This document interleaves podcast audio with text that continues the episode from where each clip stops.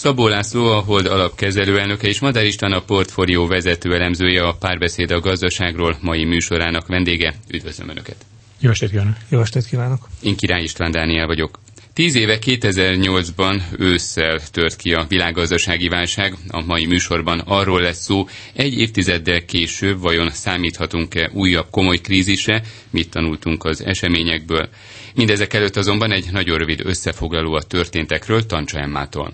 A válság 2007. augusztusában pattant ki az Egyesült Államokban a másodlagos jelzálogpiacról.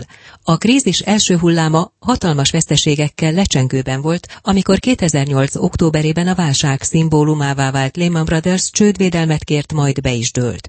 A pénzdi és tőkepiaci pánik tovább erősödött. Sok milliárd dollár veszteséget jelentettek be addig sziklaszilártnak hit bankok. Zuhanásnak indultak a tőzsdék, államcsőd közelébe kerültek országok, visszaesett a termelés és munkahelyek szűntek meg.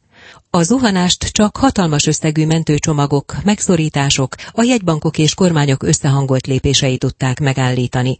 Az intézkedések egy része a mai napig érvényben van. Mik voltak a legfontosabb tanulságok? Szabó László? Talán a legfontosabb tanulság egy, tehát nem meglepően szerintem egy teljesen általános jellegű tanulság volt. És sokszor beszéltünk már ebben a műsorban, hogy a gazdaság ciklikus, és mégis a lefelé menő szakasznál sokan azt gondolják, hogy ez a ciklikusság, ez, tehát a lefelé menő szakaszok azok megspórolhatók.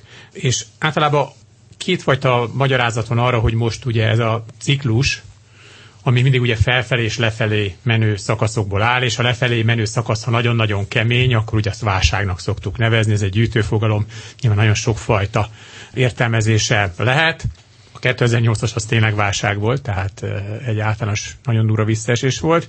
De általában két dolgot szoktak mondani, mindig a ciklus vége előtt, hogy hát az adott probléma, ami akkor már látszik, az nem olyan nagy, a második pedig az, hogy a gazdaságpolitika a legutóbbi válság óta felvértezte magát azokkal az eszközökkel, hogy ugye ez a válság már ne következzen be. Ugye 2008-ban ez egy amerikai ingatlanpiacról kiinduló válság volt, ami egy túlhitelezésről és egy túlzott eszközár emelkedésről szólt. Ott ugye a probléma világos volt, azt mondták az elemzők, illetve a gazdaságpolitikusok, hogy igen, néhány piacon fortyogás van, tehát például Miami vagy New York, de olyan még soha nem volt az Amerikai Egyesült Államok történetében, hogy az egész ingatlanpiac, tehát az egész Egyesült Államok ingatlanpiaca egyszerre zuhanjon meg, így igazából olyan nagy veszély nincsen. Tehát ez ugye a veszélynek a kicsiny, lekicsinylése. Másrészt Greenspan volt a jegybankelnök már közel 20 éve, és ő nagyon-nagyon jól menedzselte a kisebb-nagyobb problémákat, kamatcsökkentésekkel, stb. És kialakult egy úgynevezett ilyen Greenspan put a befektetők fejébe, ami azt jelenti, hogy a Greenspan majd ezeket a kisebb problémákat, ezeket majd megoldja, és a kisebb problémákból nem lesz nagyobb. Tehát ennek a két dolognak a, a, a kombinációja egy kicsit így elaltatta a piaci szereplőket, és ez a tanulság, majd a következőn is ugyanez lesz a tanulság. Adár István, alulbecsülték a veszélyt, mondjuk az elemzők, vagy a piaci szereplők? Szerintem egyértelműen alulbecsülték, ez teljesen egyértelmű, ha ránézünk arra, hogy mondjuk a kockázatkezelő vagy kockázatot becslő intézmények, mint mondjuk egy hitelminősítő, mit gondolt ekkor a világgazdaság vagy egy-egy intézmény kockázatosságáról, akkor nyugodtan mondhatjuk, hogy alulbecsülték. Ennek szerintem több oka volt, az maga, hogy valóban a gazdaság egy ciklikus természetű mozgásban éppen lefele fog mozdulni, azt szerintem önmagában nem volt meglepő, hogy itt bevezetőben is elhangzott, 2007-től ugye folyamatosan volt idegesség a piacokon, hogy hogy rázódik helyre ez a, az eszközár emelkedés, ami a lakáspiacon bekövetkezett, ami szerintem újdonság volt benne, és ami szerintem egy más típusú ciklusra hívja fel a figyelmet, az a szabályozatlanság.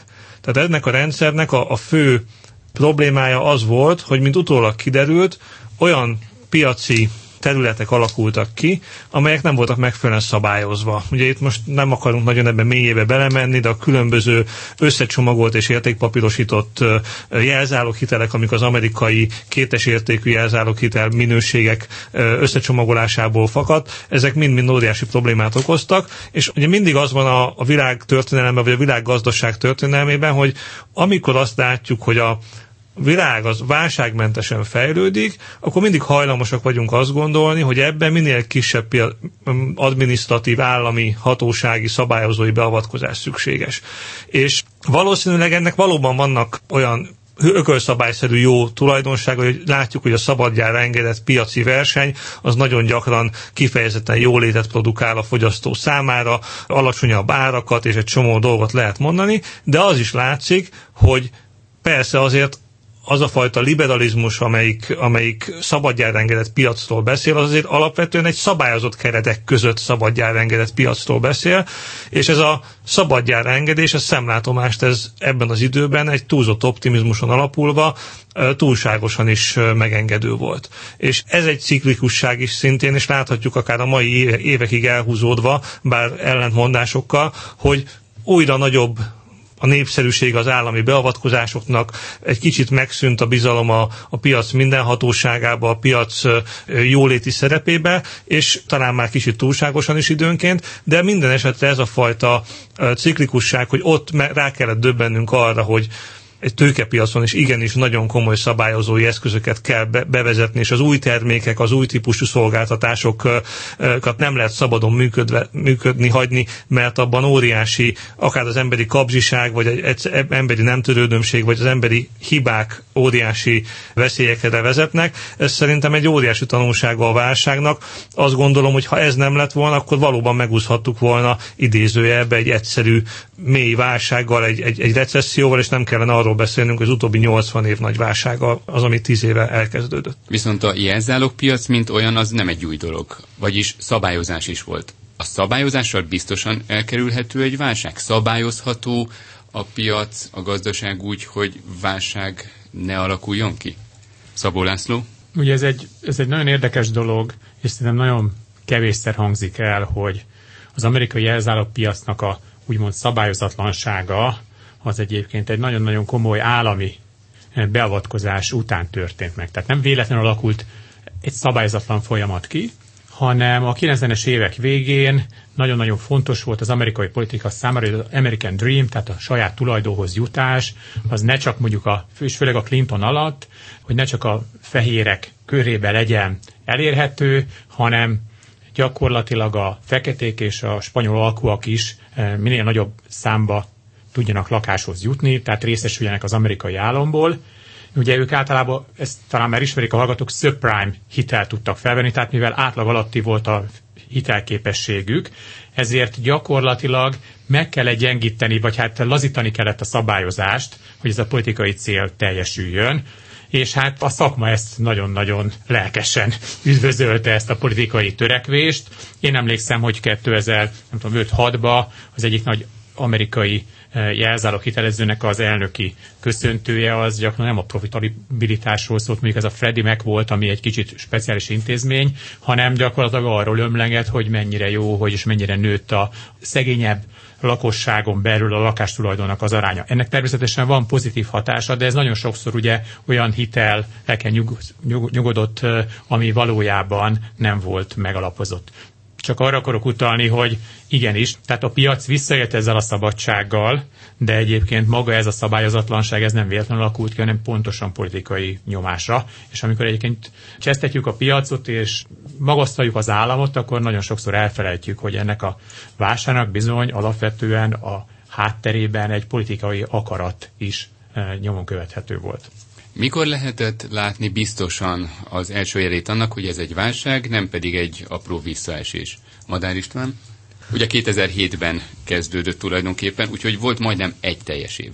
Ugye maga a kronológia talán vázlatosan úgy néz ki, hogy elkezdtek emelkedni, ugye éveken keresztül emelkedtek a lakásárak, és amikor ennek a, az emelkedésnek az üteme már lassult, akkor már az óvatosabbak azok elkezdték azt mondogatni, hogy baj van, mert a hitelek elkezdenek túllógni majd előbb-utóbb, sőt már akár akkor is elkezdenek túllógni a, a jelzálog értéken, és onnantól kezdve a bankok azok bajba kerülhetnek.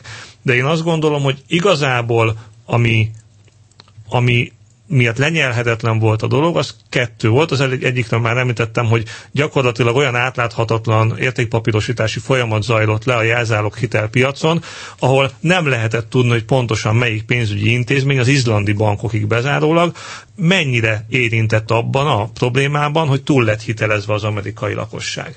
Ez volt az egyik probléma, a másik probléma pedig az, hogy talán a modern én nem emlékszem legalábbis erre, de lehet, hogy Szabó László majd kijavít, hogy a modern piacgazdaságok, mondjuk a második világháború utáni nagyon modern pénzügyi rendszerekben lett volna olyan, hogy pénzügyi intézmények közötti bizalmatlanság az olyan mértékű vált volna, hogy egyszerűen ezek a pénzügyi intézmények egymást minimális mértékben sem voltak hajlandók hitelezni, tehát gyakorlatilag fekete listára kerültek óriási pénzügyi intézmények tucatjai, amelyek gyakorlatilag pillanatok alatt eltűntek a likviditás hiányban, és vagy megmentették őket, vagy nem.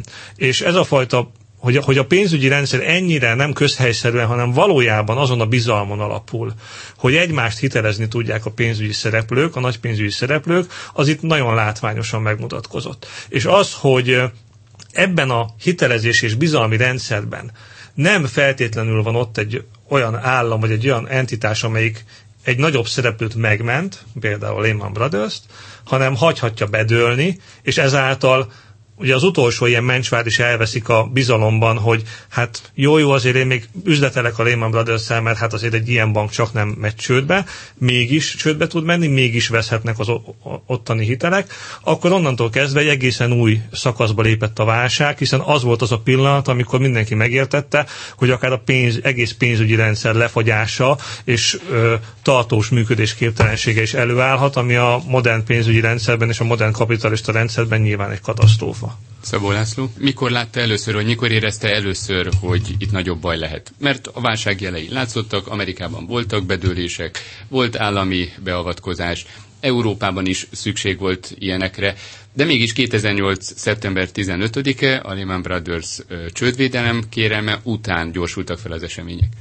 Mintha hát, addig nem történt volna semmi. Régen volt, de tudom azt, hogy 2000, 2006-ban én már eléggé pessimista voltam, és 2007. augusztusában, most ez egy kicsit tudom furcsán hangzik, de ez tényleg, ez, ez, így, ez így nagyon összejött akkor. 2007. augusztusában, amikor a Banstersnek az alapjai, jelzálog hitel alapjai beszüntették a működésüket, akkor én tényleg azt gondoltam, hogy, hogy ebből nagyon-nagyon nagy probléma lesz. És én azokhoz az elemzőkhöz tartoztam, akik azt gondolták, hogy ez a probléma egyrészt nem marginális, hanem nagy, és azt gondoltam, hogy a Greenspan nem fogja tudni ezt az előző kisebb problémákhoz hasonlóan ezt jól megoldani. Aztán persze aztán volt egy egybankelnök váltás is, de ugye a szereplők is, szóval szerintem nem az volt, hogy a szereplők teljesen hülyék voltak, és akkor azt gondolták, hogy nincs semmi gond, csak ugye saját magamat tudom ismételni, amikor azzal kezdtem, hogy egy picit lekicsinyelték a problémát, illetve egy kicsit felbecsülték a gazdaságpolitika megoldó képességét, és azt gondolták, hogy hát igen, az elmúlt nem tudom, 6-7 évben is merültek fel ilyen problémák, aztán végül is azt mindig mindig így vagy úgy a gazdaságpolitika, mondjuk a Greenspan eh, megoldotta. Kevesen merték azt gondolni, hogy ez, hogy ez más, másképp eh, eh, lesz. És hogy látják, milyen területeken születtek olyan intézkedések, amelyek egy újabb válságot képesek kivédeni? A bankszektorban egyedül? Sok helyen, de a bankszektor az egyik ilyen karakteres hely volt, tehát itt nagyon sok olyan törvény és szabályozás született az Egyesült Államokban, például ez a Dodd-Frank törvény, amelyiknek része volt a legendás Volcker szabály, ami szerint bankok saját számlás ügyleteket nem köthettek, hedge fundokba, befektetési alapokba nem fektethettek, vagy nem fektethetnek. Ezek egy részét egyébként éppen most Donald Trump lazítja föl, tehát itt is látszik ez a ciklikusság, hogy mennyi állami beavatkozás kell, vagy nem kell a rendszerben. De az Európai Unió belül is nagyon sok szabályozás szabályozás született. Ezek egy része ugye inkább például az állami eladósodás korlátozására, vagy annak a felvigyázására vonatkozó intézmények megszületését jelentette, hiszen Európában ugye klasszikusan egy ilyen államadóság válság tüneteket öltött, vagy jelenséget öltött az egész válság, mire ide átalakult és átért Európába. De nagyon sok olyan terület van, ahol egyébként valóban azt tudom mondani, hogy nem születtek igazán látványos megoldások. Tehát, hogy milyen hiányérzeteket mondjak, ugye annak idején az volt az egyik ilyen nagy probléma, hogy nem tudjuk egyszerűen az erkölcsi kockázatot jól megjeleníteni a pénzügyi gazdálkodásban, ha nem engedhetünk meg bedőlni bizonyos fontos intézményeket, mert túl nagyok ahhoz, és rendszerkockázatot jelentenek, és a bedőlésük nagyobb kárt okoz, mint amennyi az abból származó haszon, hogy megbüntetjük azt, aki rosszul, rosszul gazdálkodik és felelőtlenül gazdálkodik. Erre az úgynevezett too big to fail problémára nem nagyon született válasz. Az elején még születtek radikális felvetések arra vonatkozóan, hogy daraboljunk szét nagy vállalatokat, akár piacok szerint osszunk szét nagy pénzügyi intézményeket, ezek nem nagyon, ezekkel nem nagyon történt semmi, de Európában is például a bankuniónak nagy lendülettel állt nekik képíteni az Európai Unió. A bankfelügyelet például megalakult az Európai Központi Bankban, a bankszanálási alap már kicsit döcögve töltődik fel, és a betétbiztosítási rendszernek a kialakítása például most egészen elakadt itt valószínűleg a parlamenti, Európa parlamenti választásokig már nem is történik benne érdemi, pedig hát azért csak eltelt tíz év a válság óta. Tehát vannak olyan hely, területek, ahol vannak hiányérzetek, és vannak olyan területek, ahol egyértelműen van előrelépés, és részben a, a, általában az emberekben és a döntéshozókban meglévő óvatosság, részben pedig ezeknek az intézményesülése is azért valamiféle előrelépést azért mutat. Szabó Lászlótól kérdezem, hogy volt meglátása szerint olyan lépés, amiről már egyértelműen látszik, hogy hibás volt? Hát itt is egy általános választ adnék, tehát egy, egy, egy alulszabályozás, amiről az Isten is beszélt, tehát vannak itt is ciklusok, tehát szabályozási filozófia szempontjából is vannak ciklusok, vannak olyan ciklusok, amelyek, vannak olyan időszakok, amikor alulszabályozás van, tehát szűk, szerény a szabályozás. Általában, hogyha egy ilyen időszak komoly problémákkal ér véget, akkor általában mindig átesünk a ló túlsó oldalára. Tehát általában ezeket a laza szabályozás időszakokat mindig erősen túlszabályozott időszakok követik. Azt gondolom, hogy ez az elmúlt tíz év is erről szólt. Tehát egy józan szabályozásra szükség van, nyilván az alulszabályozás sem ildomos, és a túlszabályozásságnak is sok esetben nagyobb a hátránya, mint, a, mint az előnye. Éppen ma reggel olvastam egy elemzést, két oldal volt, és két és fél oldal volt a záradék a végén. Tehát annyi hülye szabály van, persze nem olvasom el az két és fél oldal záradékot. Tehát ugye a jogalkotó kitűz egy célt, hogy védjük meg ugye a fogyasztókat a piaci szereplőktől, ez bizonyos esetben indokolt, bizonyos esetekben nem, és hoz olyan szabályokat, amivel a lelkismeretét megnyugtatja, hogy igen, hoztam nagyon jó szabályokat, de az a valós életben az kontraproduktív. Tehát, hogyha lenne ott kettő mondat, vagy három mondat, akkor még elolvasnám, de kisbetű oda van írva két oldal, senki nem olvassa el. De a szabályozó egyébként azt mondja, hogy igen, meg mindenki nagyon elégedett, hogy szigorítottuk a szabályozást, van hat oldal, ez igaz, senki nem olvassa el, de akkor most nyugodtan alszanak, hát most tehát, hogy, hogy mondjam, én azt gondolom, hogy ennek a túlszabályozottságnak a, a, a jelei az nagyon-nagyon sok esetben nyomon követhetőek, felelhetőek, és szerintem sok esetben ezek kontraproduktívak. Ugyanakkor nyilván a bankrendszerben történnek olyan változások, amelyek nagyon jók voltak, és nagyon-nagyon kellettek. Tehát a, ez a 2008-as válság azért fájt annyira, mert a gazdaság vérkeringését biztosító bankrendszert blokkolta le. Tehát egyszerűen nem áramlott a pénz a pénzügyi rendszerben, mint hogy a szervezetünk se tud működni, hogyha, hogyha az erejünkben nem folyik a, a vér. A bankrendszer az, ami a, a, az oxigént viszi a gazdaság egyik részéből a másikra, és hogyha ez lefagy, akkor a gazdaság nem tud működni, még akkor se, ha egyébként minden egyéb dolga rendben van. És azt gondolom, hogy a válságnak mindenképpen van egy olyan következménye, hogy a szabályozók felismerték azt, hogy a bankrendszert azt e, kevésbé kockázatossá kell tenni, és azt gondolom, hogy egyrészt a tőkekövetelményeknek a szigorításával a legnagyobb lépést e, megoldották. Én azt gondolom, talán ez volt a leges legfontosabb, aztán ehhez hozzájött elképesztően mennyiségű, tehát több ezer oldal Amerikában a, a jogszabályváltozás egészen extrém dolgokkal. Azt mondom, hogy ennek azért kisebb jelentősége van, de ami legfontosabb, hogy egységi tőkére kevesebb hitelt tudnak nyújtani ma a bankok, és azt gondolom a banki biztonságnak valamennyire azért ez a legfontosabb mutatószáma. És ugye Madár István említette, hogy a bizalom rendült meg a bankok között. Ezt viszont szabályozással nem lehet megváltoztatni. Ez ügyben a szabályok javítottak a helyzeten? Nagyobb most a bizalom? Azért, mert talán nagyobb a szabályozottság? Pont azért, mert vannak olyan előírások, amelyek akár makroprudenciális, tehát általános pénzügyi szabályozás, akár mikroprudenciális, tehát egyes bankokra érvényes szabályozásokon keresztül talán nagyobb hatékonysággal biztosítják azt, hogy egy, hogy egy bank ne menjen csődbe, ne legyenek likviditási problémái. Ezáltal képes biztosítani egy szabályozó rendszer, egy szigorúbb felügyeleti rendszer, egy szigorúbb szabályozó rendszer azt, hogy egy adott gazdasági szereplő, egy adott pénzintézet jobban megbízzon a többiben, hiszen ha azt gondolja, hogy hatékonyan működik az a felügyeleti rendszer, ami megvédi akár azt az adott bankot a saját hibáitól is, akkor nyilván a bizalom az nagyobb. Ez azért egy finom játék, mert itt egyszerre a piaci információk, a szabályozói rendszer, a saját banknak a pénzügyi helyzete minden befolyásolja azt, hogy egymásban mennyire bíznak meg ezek a szereplők. Ma természetesen nincsenek ilyen típusú problémák, tehát nem látjuk azt, hogy mondjuk egyik bank ne lenne hajlandó hitelezni a másikat. Ugye a bankközi piac ilyen szempontból az egyik leglikvidebb tőkepiac egység, és nagyon fontos a a pénz elosztásában, a, a tőke áramoltatásában a, a világban és az országban. Tehát én azt gondolom, hogy, hogy ebben az ügyben történtek egyértelműen előremutató lépések, és hát nyilván a következő olyan mély válság, ami most, ki, ami, ami most volt, vagy ami mögött vagyunk, az természetesen hasonlóan föl fog vetni ilyen piaci dimenzióban is problémákat, vagy ilyen bizalmi dimenzióban problémákat. Tehát mindenképpen arra figyelni kell, hogy, a, hogy ezek, ez, a, ez a bizalmi szövet ne, ne törjön meg. De ez természetesen csak egy következménye annak, hogy rosszul viselkedik a bankrendszer, egy-egy tagja vagy egy nagyobb része diszfunkcionálissá válik, akkor törvényszerűen föl fog jönni a bizalom, mint kérdés, és onnantól kezdve szétzilálódik ez a háló talán még ez lesz kérdés, hogy mikor jön a következő ilyen, senki nem tudja.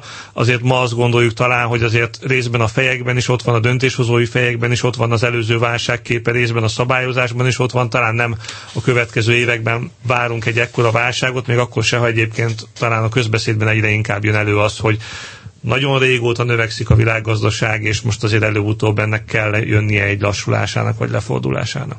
Van olyan lépés, ami látszik már, hogy egyértelműen hiányzott 2008 után? Amit meg kellett volna akár a jegybankoknak, akár a kormányoknak lépniük? Természetesen, tehát a, a 2008-as válság egy hitelválság volt. Tehát amerikai központtal, alapvetően ingatlanokra koncentrálva, de mégis a magas eladósodottság volt a problémának a magva, és aztán amikor ez tovább terjedt, ez a, ez a válság, akkor a pénzintézeteknek a túlzott úgymond eladósodottsága, magas mérlegfőszeg a saját tőkéhez képest őrült nagy probléma lett, tehát a bizalom az nem véletlenül tűnt el. A bankok pontosan tudták, hogy milyen termékeket adtak el egymásnak, tehát tudták, hogy mivel vannak tele, pontosan tudták, hogy ezek az elértéktelenedett jelzáló kötvények, ezek, ezek a saját tőke alacsony szintjét, ez gyakorlatilag eltörölték a legtöbb amerikai banknál. Tehát ez nem egy pszichés jelenség volt, hanem hogy mondjam, azt mondom, az esetek többségűek komoly elemzés előzte meg. Aztán persze később a fürdővízzel kiöntötték a gyereket is, de az a lényeg, hogy ez egy hitelválság volt, és, és azt gondolom, hogy nagyon-nagyon fontos volt, hogy a világgazdaság erőre kapjon, Ugye először reménykedtek abba, hogy kicsit revitalizálni tudják valami kis viagrával, valami kis gazdasági viagrával, de aztán ez nem ment, észrevették, hogy akkora a probléma, hogy gyakorlatilag ilyen defibrillátorra, tehát gazdasági újraélesztése volt szükség, és ezért az eleve nagyon-nagyon magas hiteleket még több hitellel kellett ugye meggyógyítani. Tehát ugye egy kicsit ironikus, hogy amikor 2008 esetében egy hitelválságról beszélünk, és az elmúlt tíz évet megnézzük, a világban fennálló hitel az jóval magasabb, mint 2008-ban. Nem abszolút értékről beszélek, természetesen abszolút értékben is, hanem GDP-hez képest is. Tehát maga a amerikai jelzálog hitelválság megoldódott, de ennek az volt az ára, hogy globálisan a piaci szereplők még több hitelt vettek fel. Tehát azt gondolom, hogy a problémának a magva az nincsen megoldva, prolongálva van. Természetesen az elmúlt tíz évben ez az őrült nagy kiépült hitel mennyisége ez menedzselhető volt, mert nulla százalékon voltak a kamatok a legtöbb fejlett országban, sok esetben mínusz kamatok voltak, de azért ma azt látjuk, hogy ezek a mínusz meg nulla kamatok, ezek nem tartanak örökké, és ami nulla kamattal finanszíroz, finanszírozható volt, az nyilvánvalóan nem lesz finanszírozható normál piaci kamatok mellett. Tehát ahogy egyébként, tehát ez egy paradoxon, ahogy egyébként a gazdaság revitalizálódik, és a kamatpolitika is normálissá válik, az egyébként elkezdi hozni az áldozatait, mert egyszerűen ez a magas hitelállomány valódi kamatok mellett már nem finanszírozható. Szabó László a Hold alapkezelő elnöke és Madár István a portfólió vezető elemzője a párbeszéd a gazdaságról mai műsorának vendége. A hírek után folytatjuk.